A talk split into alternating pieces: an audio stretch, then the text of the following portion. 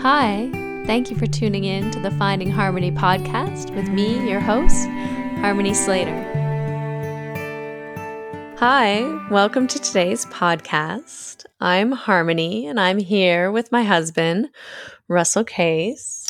Well, hello. Hi. I understand you have like a, a very special guest for us today. Yeah, I have my dear friend, Lara Land, who's joining us on the podcast today.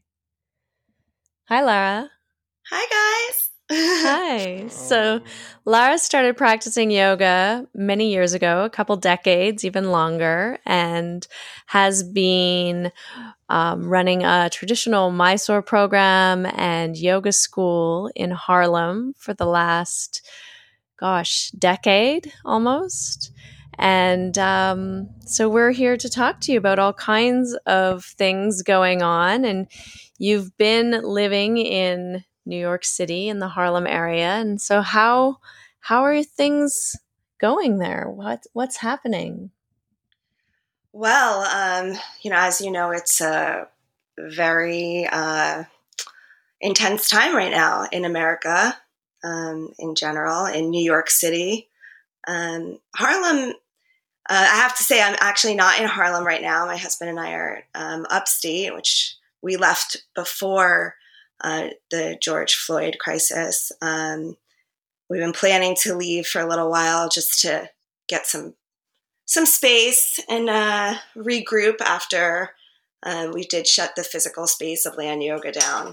Um, but I'm very much in touch with leadership in Harlem, friends, students, um, and so forth. And it seems as though, um, even though there have been some um, pretty, you know, pretty bad looting in much of New York City, um, there is a lot of leadership in Harlem really keeping Harlem uh, a very safe place um, with many, many peaceful protests that are being attended by uh, people of all different backgrounds.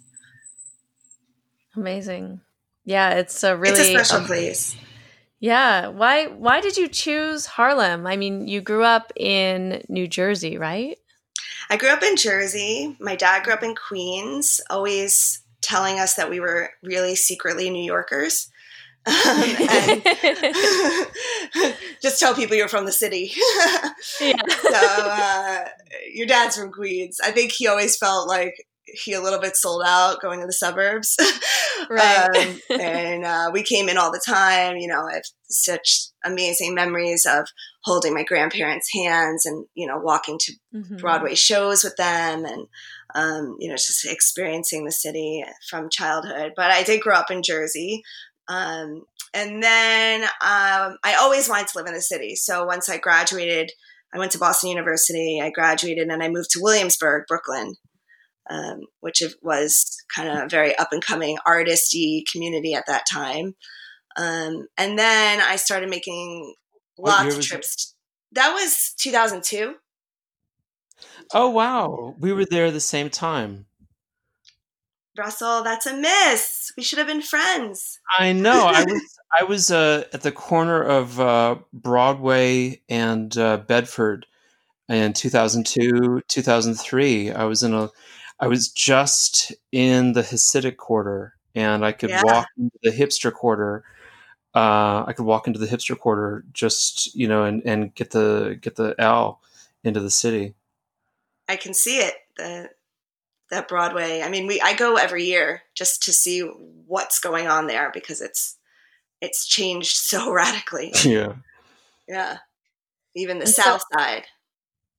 Yeah.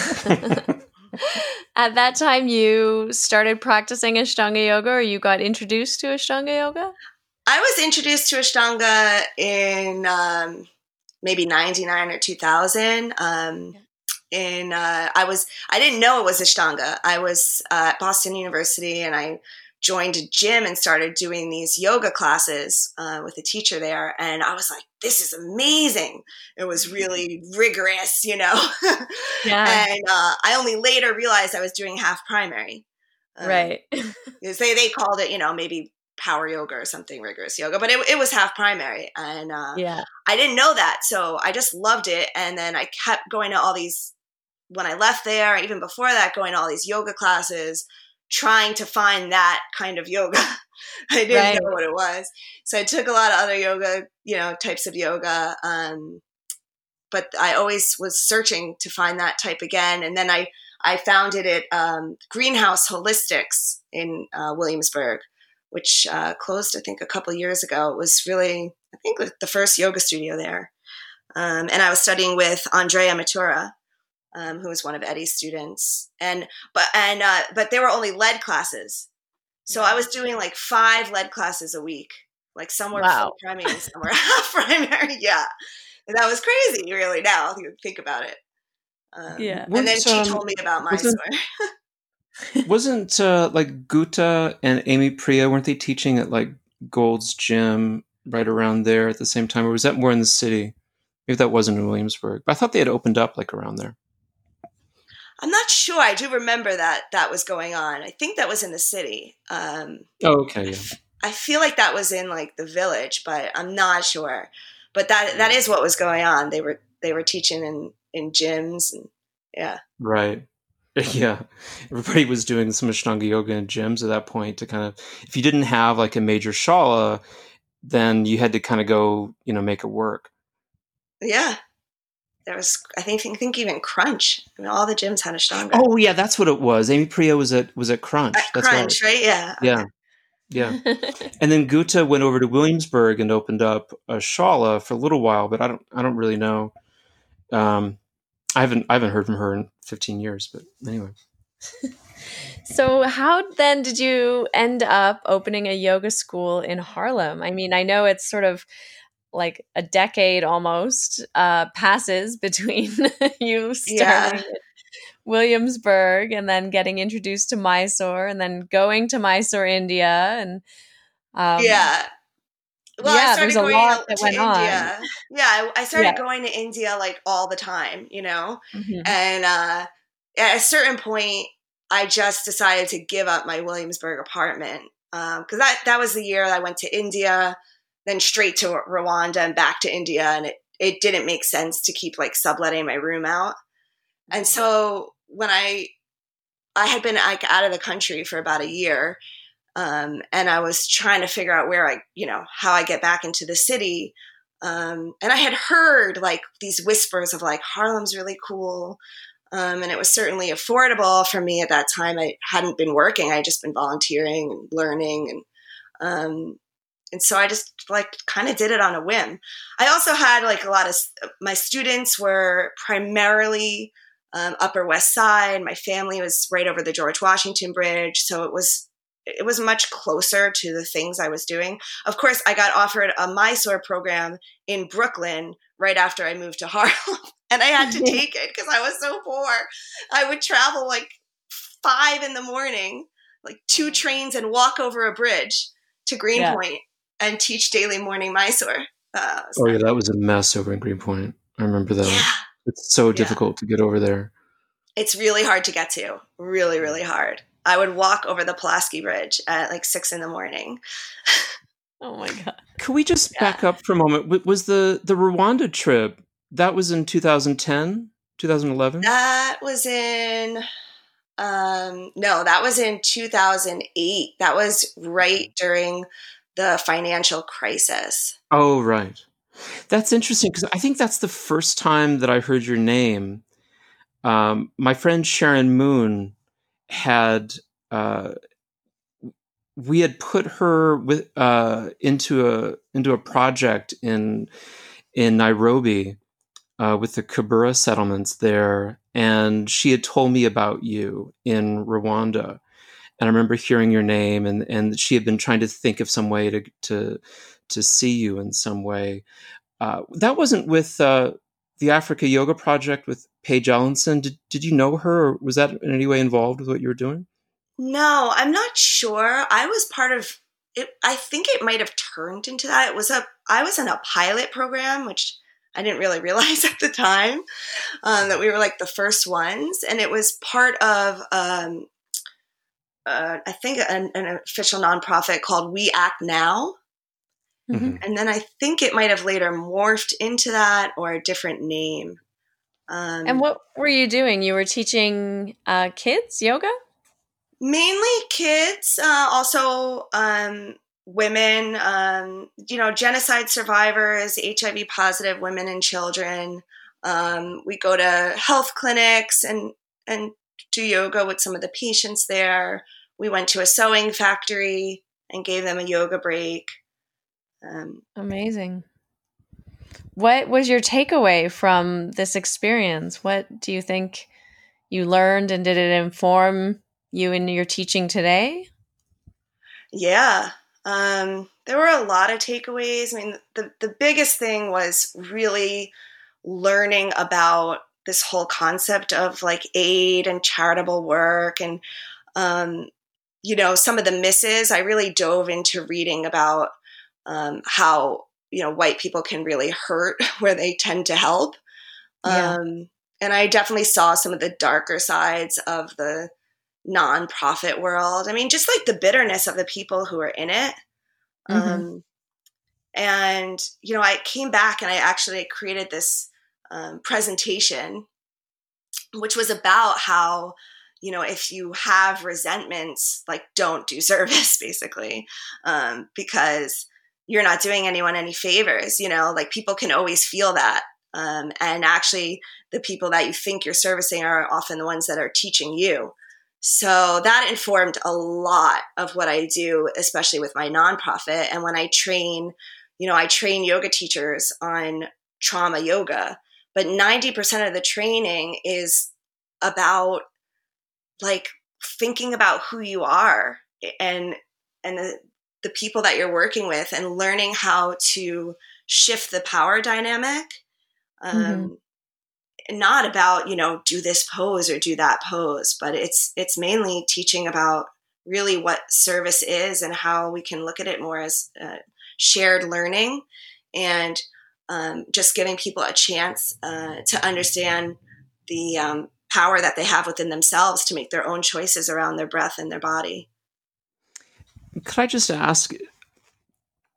Do you, do you think at all that that being Jewish in a in a majority Protestant country in any way in, informed your work on on wanting on on service and and social equity? Maybe.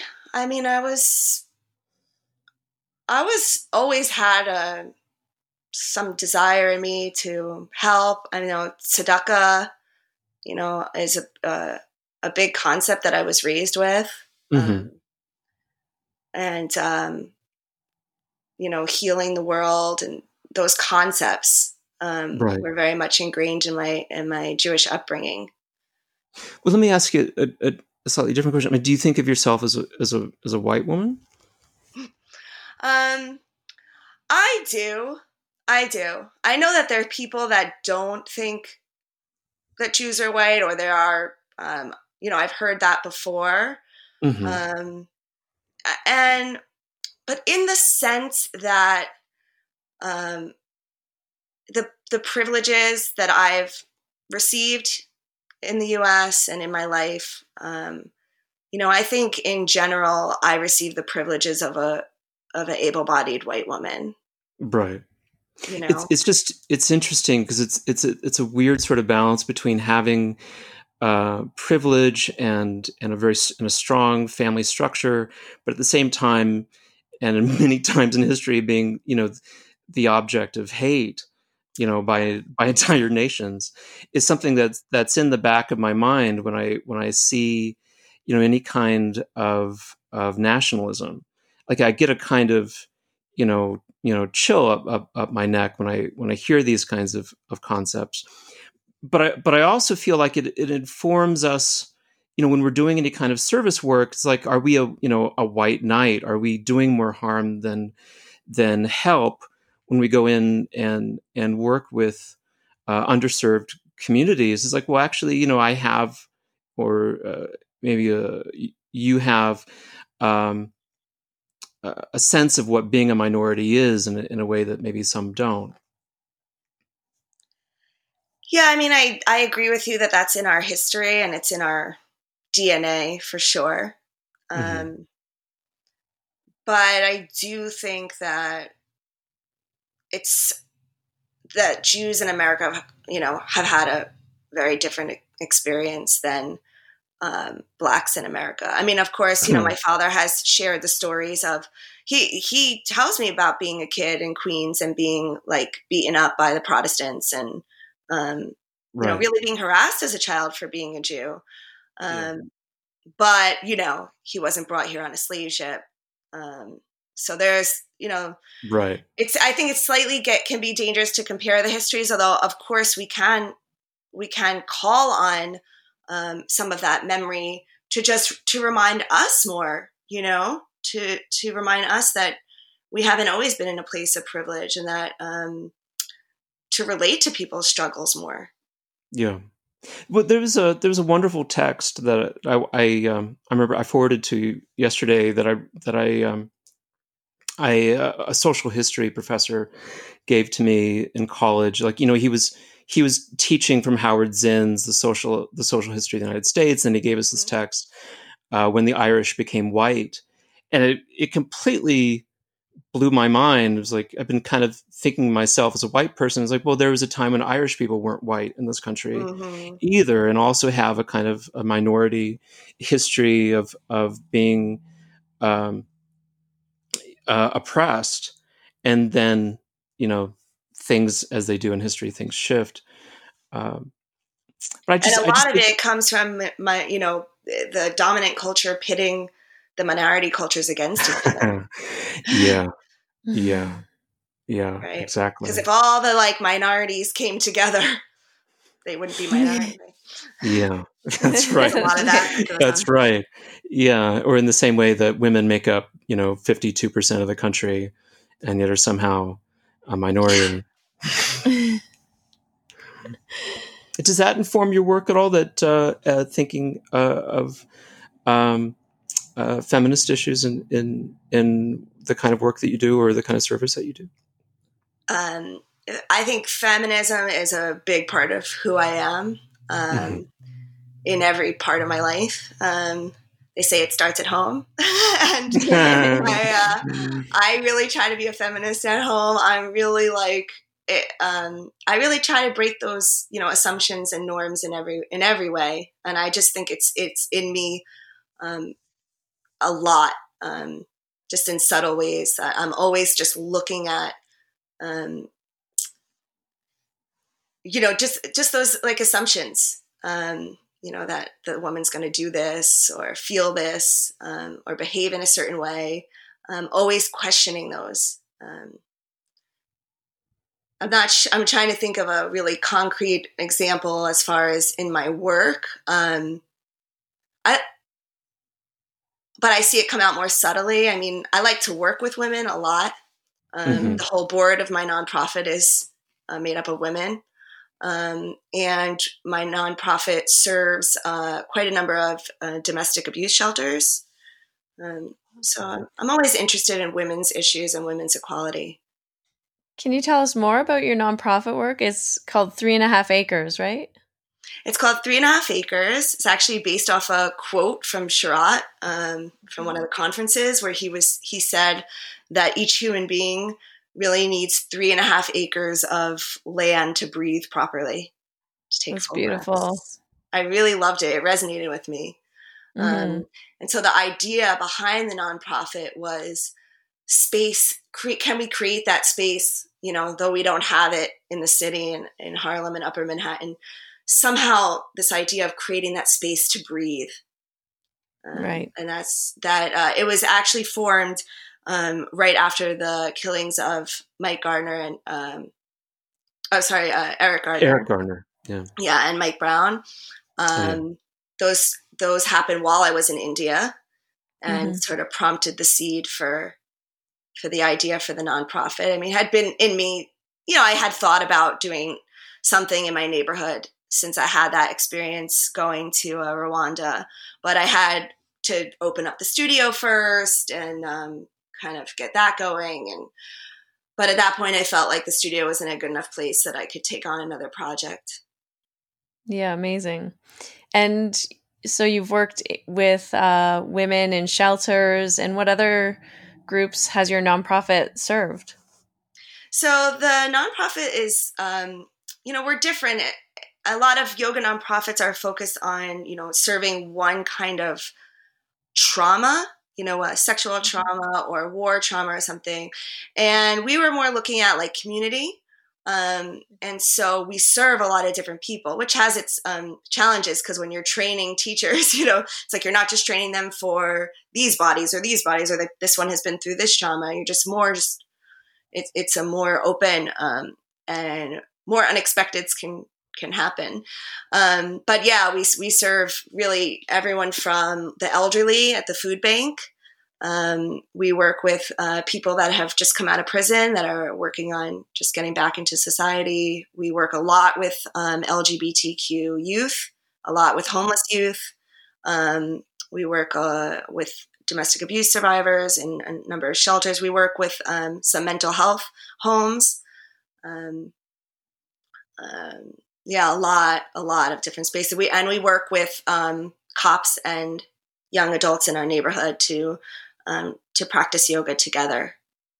That's that's really amazing. That's a beautiful um, bringing together of people who normally wouldn't necessarily be in the same uh, room doing the same things together. Yes, and that's the idea. I mean, moving forward, like to to do more things like that like you know the have the young people come to the food bank and do yoga with the seniors um, mm-hmm. and create more bridges in the community through the practice. Did, did you feel like the the um, police officer you your police officers you were working with did they did you feel like they took to the work? Did you feel like they already had like uh, established de-escalation practices that they could refer to um, so the work with the police officers has taken many different forms. Um, when we started, um, we started offering free yoga just for cops. Um, right. uh, and I did it out of my studio so they could come to me um, and I would go and visit the precincts at their roll call, which they have roll call like three times a day. And I would go and speak as a special guest at their roll call where they're wow. like lining up to hear their mission and try yeah. to convince them to come to free yoga. Oh my gosh. Yeah. How did that go? Well, we we got, you know, we we would have a, a small group. We had some com- at times, you know, committed groups, you know, like 5, 6, you know. And inevitably like it would trickle down when like uh, summer comes and crime kind of goes up in the city or and then you'd have to really fight hard to get them back in again or there'd usually be one cop who was really into it and would make sure all their friends would come then they get transferred right. to another unit and then the other right. ones don't come anymore it's really hard you know yeah. it's really hard um, and then i also was working um, to communicate with police headquarters and to try to bring yoga into um, uh, the academy. So I felt like when they were getting all the training, whatever, however they're getting trained, they would yeah. also have this seed of yoga um, at the very, you know, training level. and I was kind of getting somewhere with it, but then they had a change of commissioner. So like, there have been a lot of roadblocks, um, but we did do yoga at police headquarters a couple times. But the the best thing that's happened is uh, a number of cops have taken it amongst themselves mm-hmm. um, to get yoga certifications and start offering free yoga to other cops. And this, I think, is working very well because with the, the NYPD, it seems that things work better. And it's not just the NYPD, it's with you know many many different populations if it comes out of the population um, it, it's more accepted yeah right that's that's interesting it, it, i was just thinking about it um, because when I was in the Milwaukee public schools for two years, and I was and I was teaching school teachers, um, sometimes they'd have me go, "Would you, you know, work with the the safety officers, you know, and see if you know, and see uh, about trying to get them because they're, you know, they need these exercises." But what I found actually of the entire population, from administration to teachers to students, the safety officers took to it the easiest because they their whole lives were uh, were professionally de-escalating conflict. And they had all these strategies in their back pocket and took to it you know really you know, immediately, you know, even if you'd think that, you know, they, they wouldn't be into like, you know, counting on their, their fingers and breathing or things like that, or, you know, you know, an anchor breath, like putting a hand on your chest and your heart. It's like, oh yeah, we do all this all the time with the kids. I was like, oh wow, that was it was amazing. But uh, uh another kind of thing that you, you reminded me of was um, being in these kind of precarious positions. Um, I don't know if you ever met our executive director, Gene Ruffin, who um, is a kind of a, a, phenomenal, phenomenal person, one of the, the first African American uh, vice presidents at IBM. And um, I don't know if you ever, ever did have a chance to meet him. No. Oh, he, he would often put me in these ri- ridiculous positions he he would keep meeting people and then say, you know, Russell, let's go meet them, let's go talk to them. And we made an appointment one time for to go to Oakland to this place called the Church by the Side of the Road, which is a large, uh, kind of you know massive uh, Black Baptist church, and we were going to go there and speak to them uh, about the benefits of yoga, and see if they would allow us to teach yoga to their population and their congregation and maybe get involved in the schools there. It was a kind of um, uh, community push, right? But as it turned out, Gene couldn't make it that day. Uh, yeah. so I suddenly found myself at eight in the morning um, reading scripture to you know the little little white boy reading scripture to this massive congregation.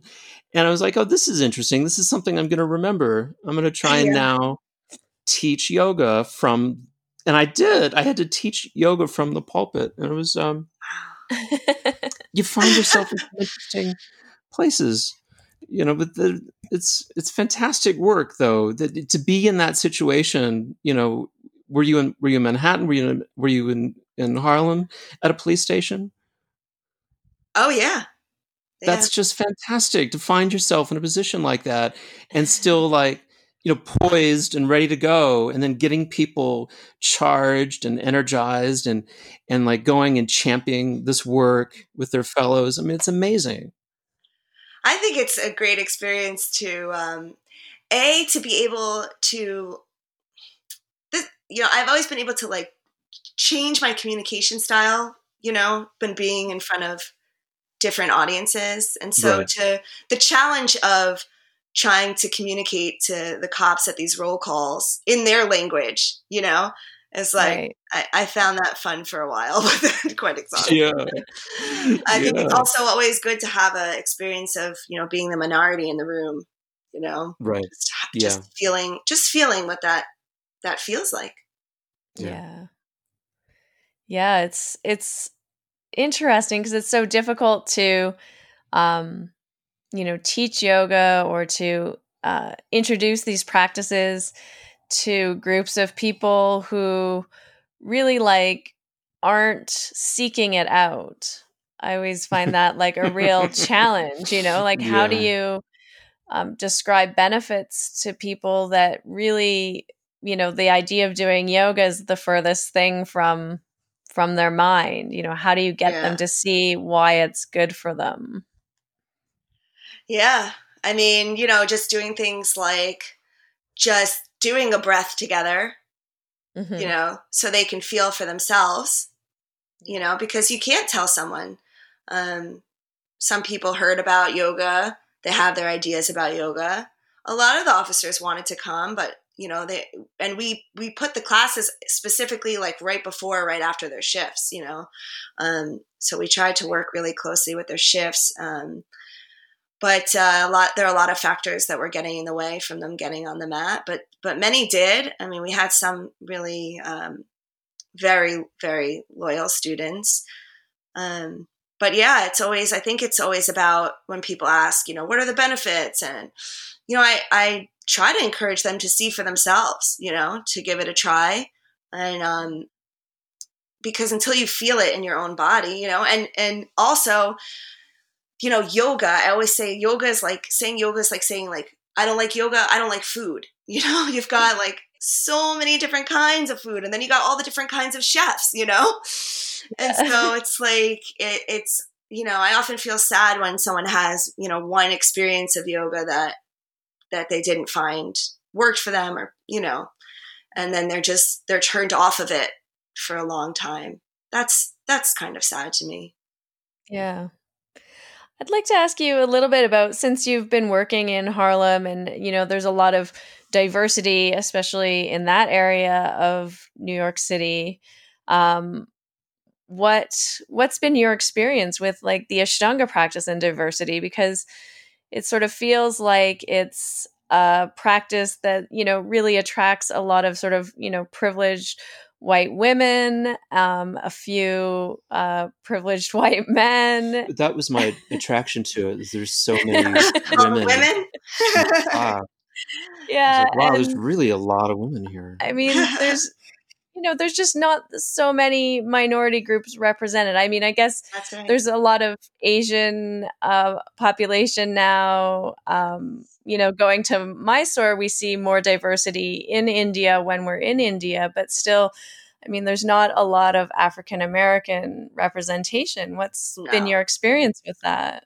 After I moved to Harlem, you know, I started to see all the places in my life which were just white, you know, it's like it opened my eyes. Like I I think before I could just be in a you know in a restaurant with all white people and I wouldn't have noticed. But now I really notice who's in the room. I'm grateful yeah. for that. And I've definitely noticed in Mysore, you know, and uh tried to make an effort to to make sure that the people who are minorities there feel are feeling, you know, welcome and comfortable.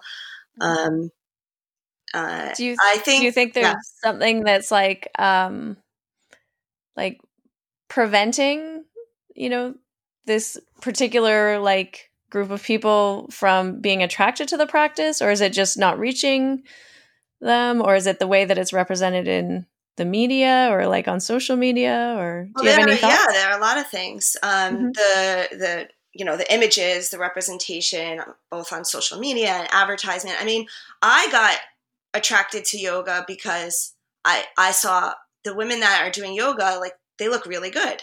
like they have muscles, like they look hot. Like I want to look like that, you know? So like and they look like, you know, I could look like that, but I didn't see, you know, it's a lot the of Madonna arms. yeah, exactly. Exactly, you know. So, you know, having, you know, being able to see people who look like you, um, and that includes, you know, different body types and um, ages and mm-hmm. you know, that's that's a big thing. Um, at the studio, we really made a conscious effort. We have a like a student spotlight you know so one of the things i tried to do was really spotlight the diversity in our yoga room um, and just just to, sh- to show that yoga really is for everyone. And um, um, i think it takes more than that though. It's there, there are many reasons. So one was trying to um, how it's how the yoga is portrayed and that you kind of it, it, looks like you already have to be fit you know? Um, people really think yoga you know i i can't do yoga. I'm too i'm too tight. Um, sure yeah we just we tried to really debunk that um, mainly by standing at the front desk and telling people um, and then by giving look into the yoga room um, you could really see at land yoga was probably the most for me the most diverse yoga room i've ever seen in, in all ways especially in, in age.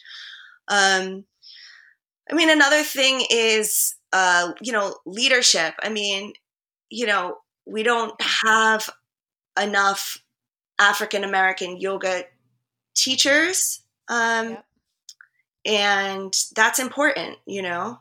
Um, but you know, there might be a lot. There might be other reasons that um, that, in general, you know, African Americans may not have been drawn to maybe a practice with a white man, you know, telling them what to do in a very yeah. stern way. yeah, you know, Maybe that's a turn off you know, or an, maybe or an that, man. Yeah. Maybe that wasn't the experience that they wanted. Somehow we yeah. did, you know. Right. but maybe yeah. they already got slapped enough around. That's like, yeah, you know. Uh, somehow mm-hmm. we needed to go through that. I think. Um, so I guess there's a lot of layers there. I'm probably not the top person to ask about it, but um, I was. Yeah, no, it's just from your experience. It's interesting to kind of um, hear. Do you do you feel like?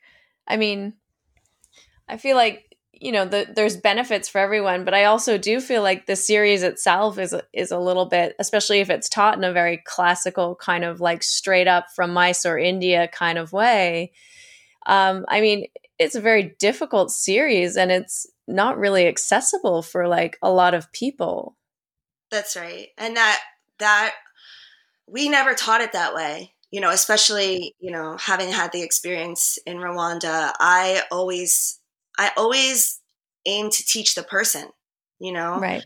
Um, and to keep the heart of the practice, there's a lot of really good stuff there.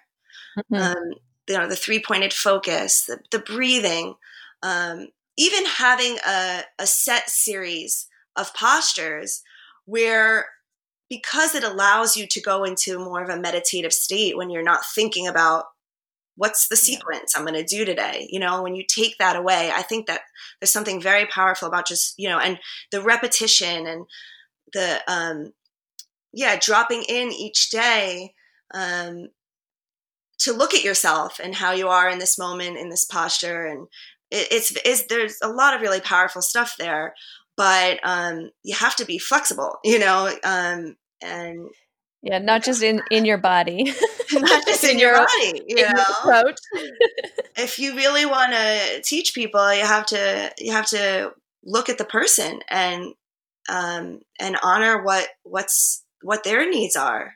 Um, mm-hmm. Whether it's sitting in a chair or leaning against a wall or you know using a prop or skipping a pose. You know, I mean, yeah. you you have to be a little bit you know flexible in your approach I th- I think, mm-hmm. and we always were, and continue to be, and I think that's why we have a lot of different kinds of people in our classes.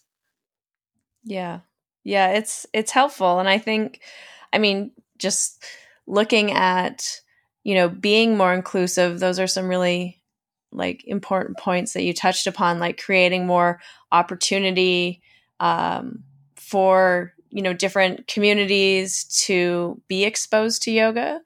Um, you know whether it's like a financial um, you know obstacle or a visibility obstacle a relatability obstacle or like a physical obstacle. Also you know how can we um, make yoga more something that people can connect with on a personal level and and really find the value of um, for themselves. You know, I think that these are important things, um, like as a yoga community, to to really look at and think about.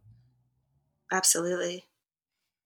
Is something that we th- we thought about this a lot about in terms of of yoga or the brand of Ashtanga yoga or whether the the the value and what we wanted to teach as an organization when we were also teaching yoga to kids.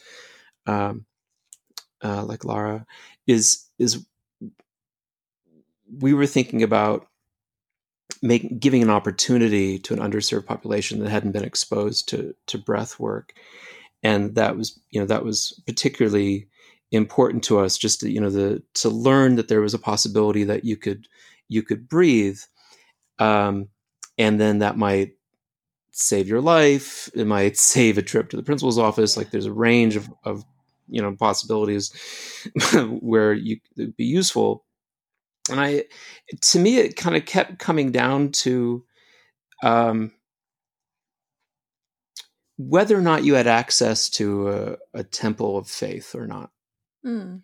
mm-hmm. and so those in those communities where i taught where there was a temple in some way whether it was a protestant church or a baptist church or catholic church or a synagogue uh, there was maybe more res, uh, resilience in terms of their ability to process stress.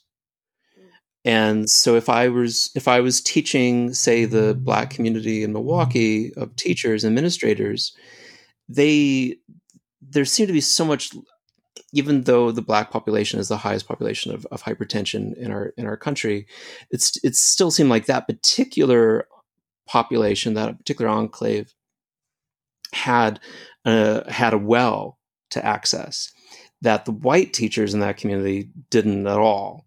They were they were completely overrun uh, uh, spiritually, emotionally, and physically. And so, one of the things I would I would speak to Harmony when when you're talking about you know access and mm. yoga is I, I, think that you have um, a large uh, white female educated population that's I think perhaps dissatisfied in some way with their temple. Right. Yeah. Um, their religious upbringing or in some way. Mm-hmm. Uh, maybe they're just reading too much, you know, Derrida. I don't know what's going on. but then they're like, then they're like going and saying we're, you know, we're gonna, uh, we're gonna look for something where we can remake ourselves, right, or be spiritual without being religious, right, mm-hmm. right. And yeah. so I, I, I think that that the breakdown of the relationship to church and a community is, I think, I think helps inform a lot of what you see in terms of whether people are using yoga or or or have a you know have a place they already go to or right. really need one. Yeah, that's a that's a really interesting observation. Yeah, that's a powerful point. I mean, a lot of us got into this yoga and went started going to India looking for something like mm-hmm. yeah, like you just said, you know, just not satisfied with whatever spiritual religious gifts were given to us or dogma and we're looking for something else to ultimately you know to connect with true our true nature mm-hmm. um yeah, you you were you were in you were boston university and you're you're you're getting an education and, and did the whole did, the, did your whole religious upbringing just fall apart for you there no. I'm teasing you a little bit. okay. like no, it was later. No. but you know, you, I mean, because people make choices. Did you feel like you'd made you made a conscious choice away from from you know lighting a candle on Friday, or instead of you know going to um, yoga? No, it, it, was at first. It, initially, it was more blended. You know, um, oh, you know the Jew and the lotus. I love all those Boo Jews. Oh yeah, a, a, lot. I mean, a lot of the Buddhists are are are Jews. yeah, um, that's right. You know, I love all that, that stuff. Really right. But I really it do. Seems, it seems to suggest that there is a crisis that they're right. seeking out something else outside of temple. Because I think you know the we, the way that the religion was uh, communicated. You know, I know where I where I grew up.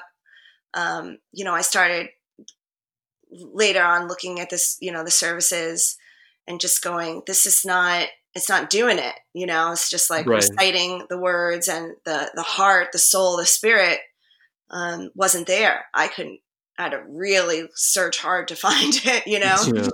And so, you know, it was a little, it was empty, right? It became just, just say these words and do this prayer and bow three times, you know?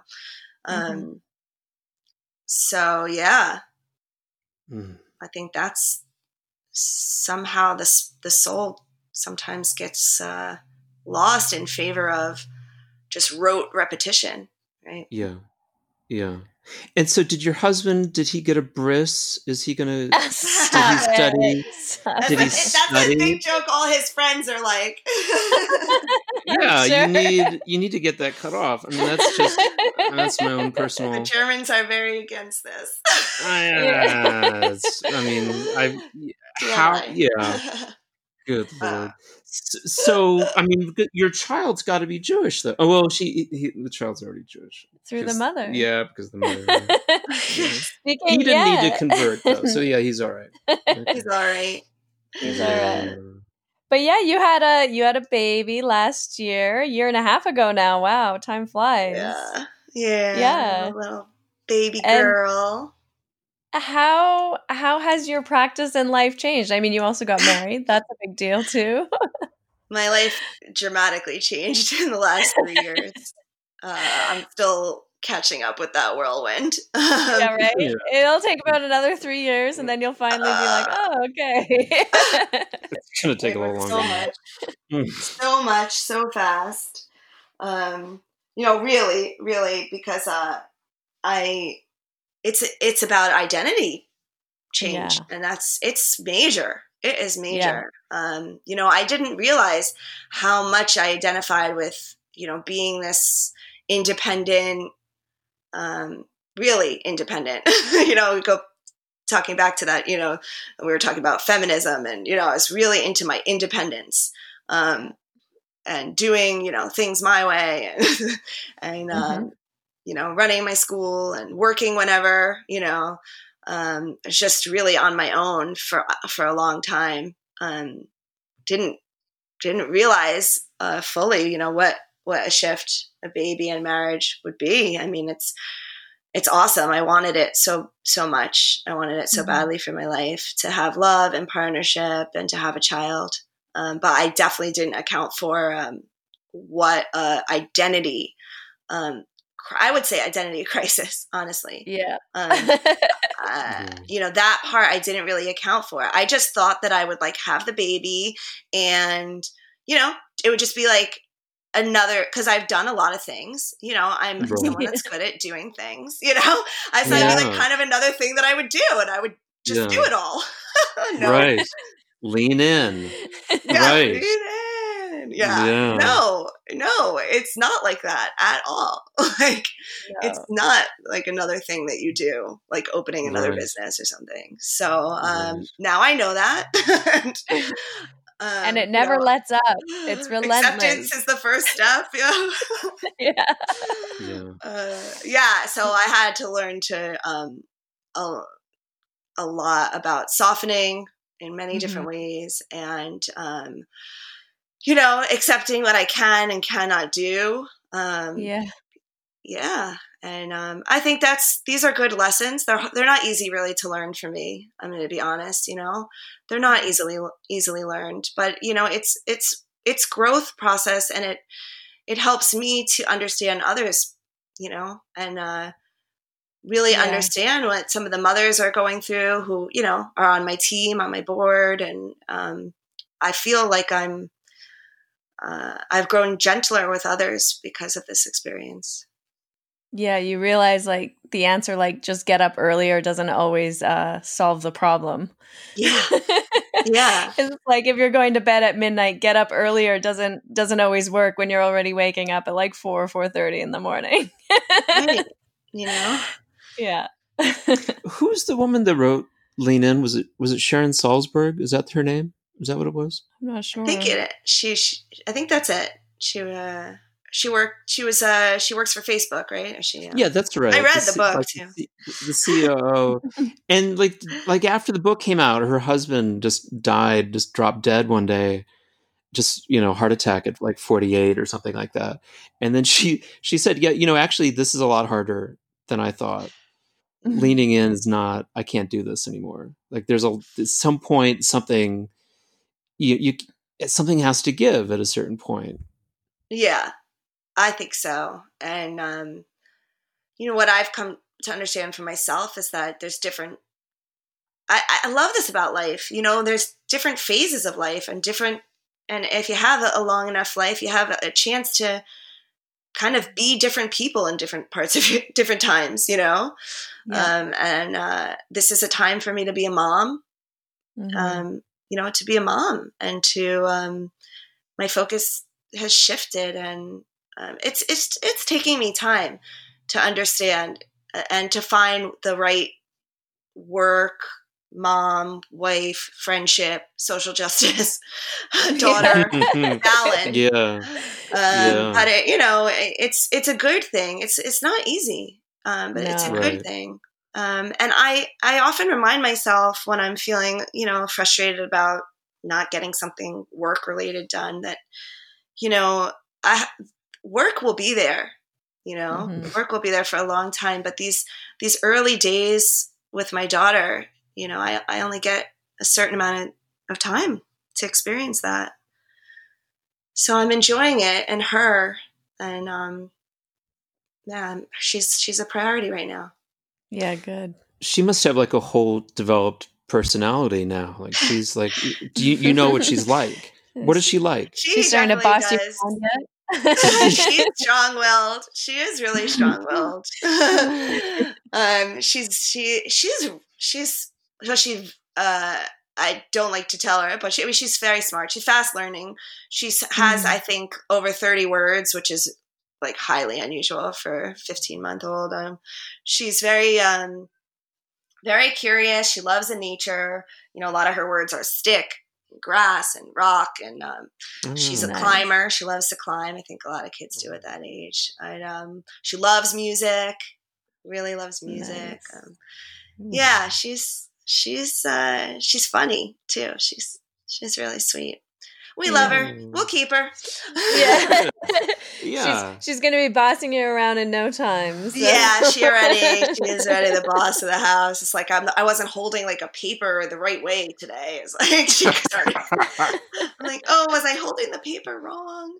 And she has a total meltdown. Oh, oh, dear. Total meltdown. I like didn't yeah. hold the paper the right way. Oh my god. Oh my yeah. god. yeah yeah, yeah the, mm. there's so many so many joys within the struggle of trying to find that balance between you know all the things you need to do all the things you want to do and yeah. just trying to like really stay present and be attentive and you know take it and all I in at the same time you mentioned you know i just want i don't want to i want to make sure i remarked on it is about the sleep because you know mm. i used to do that you know, especially in my earlier Ashtanga years, you know, yeah, doing those five hours, and you don't need sleep if you meditate twice a day, and right, like I need sleep. yeah. yeah, I really need yeah. to sleep. Like that's something that has changed dramatically in my life. That I put a lot of respect and protection around my sleep.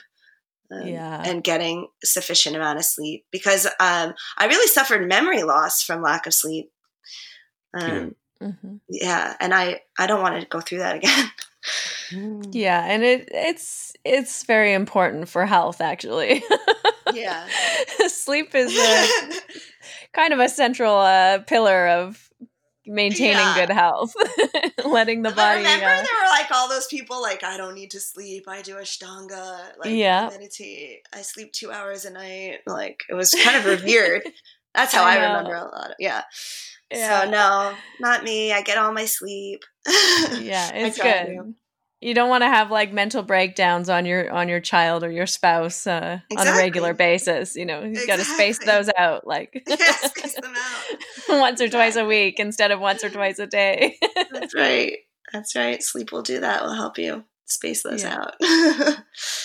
yeah. So we're really excited to be doing this um, yoga retreat with you and Timo. Yeah. Yeah, I, there was. I was going to say I was.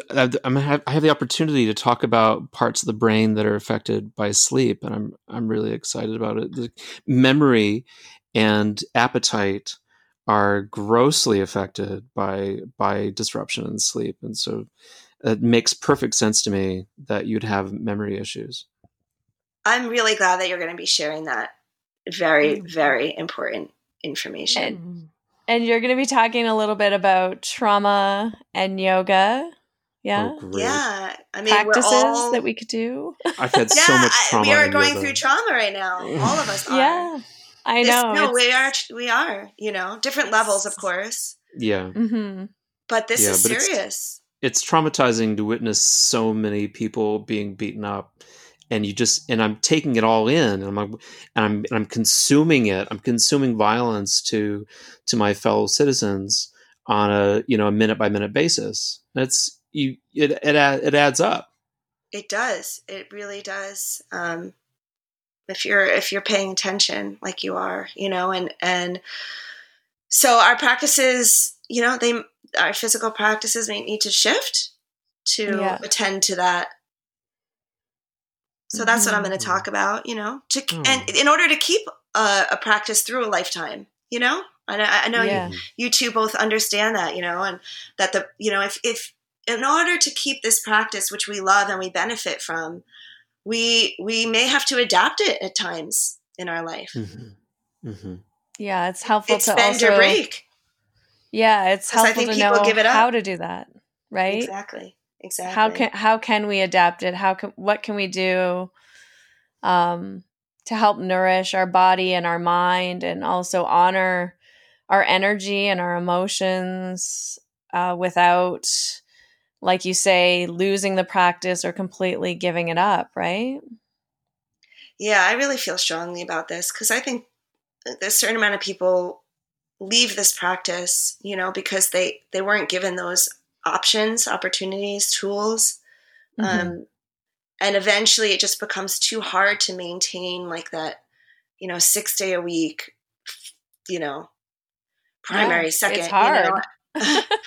and so and they don't see they don't see acceptance in, in, the community or room to to do it a different way you know mm-hmm. and and so mm-hmm. they leave it and they leave something that has helped them for so long um, yeah. So that's that's what i want to talk about yeah and and tell us just quickly a little bit about Timo because he's like the mystery man, but he's also uh, incredibly like I don't know, well versed, well practiced in Buddhist meditation, right? He really is. He's super modest and uh, yeah, he's kind of quiet um, about his education and you know, yeah, he's a mystery man. Um, but he studies at the Bodhi College, which like with Christina Feldman and um, mm-hmm. I mean the list of teachers is like unbelievable who he's um, gets to work with.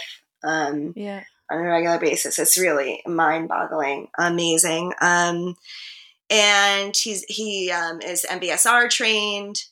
Um, oh yeah. Yeah. So uh, for those who don't know, it's mindfulness-based stress reduction.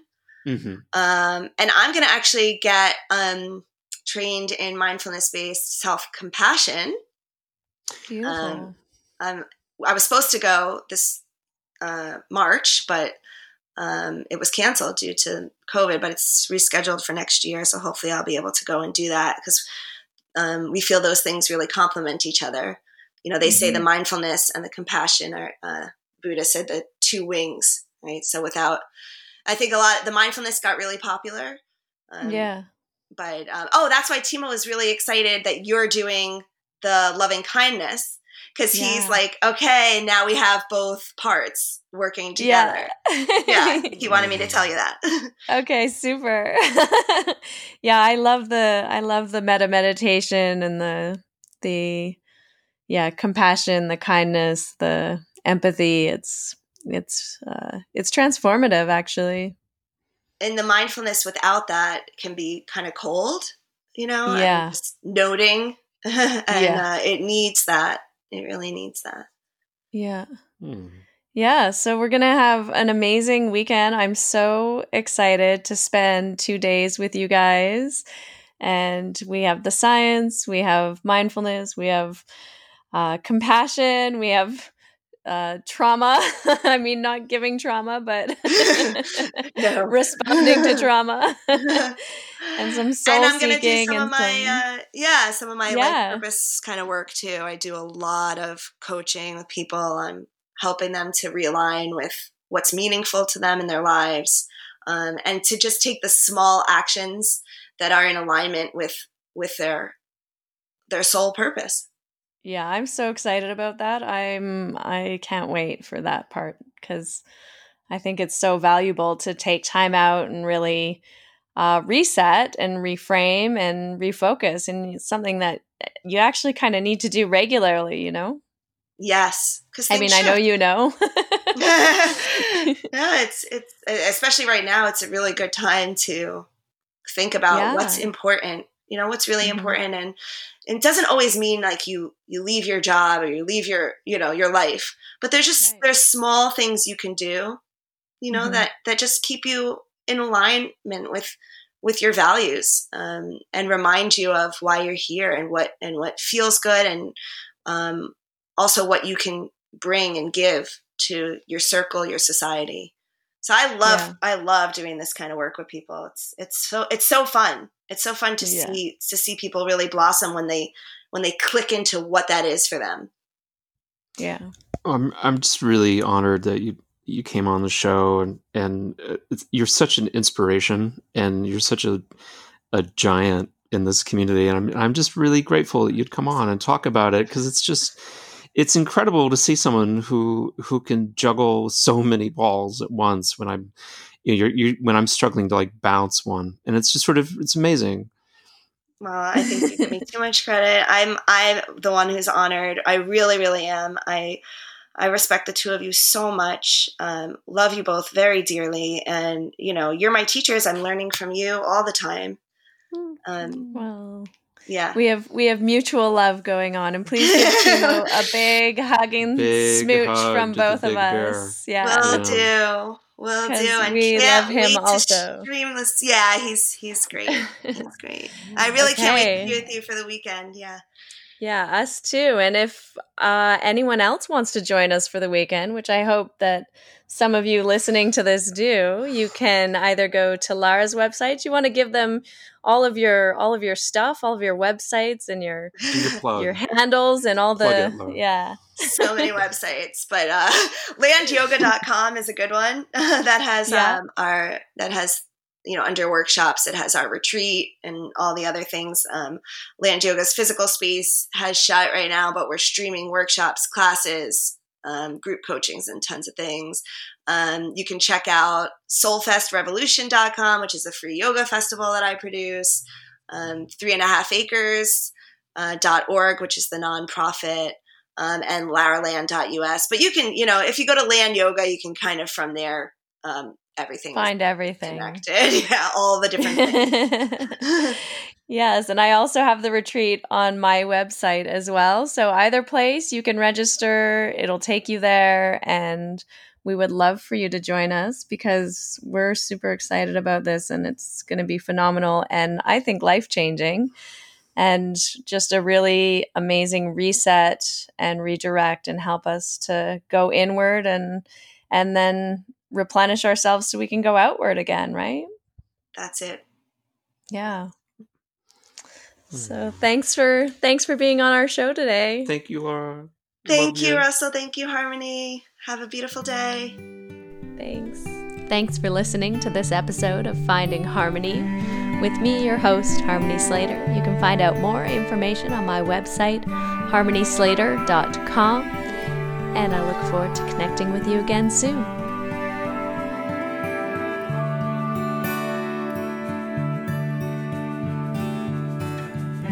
standing in eternity's shadow, watching the breaking waves. There's a hard wind and the soil.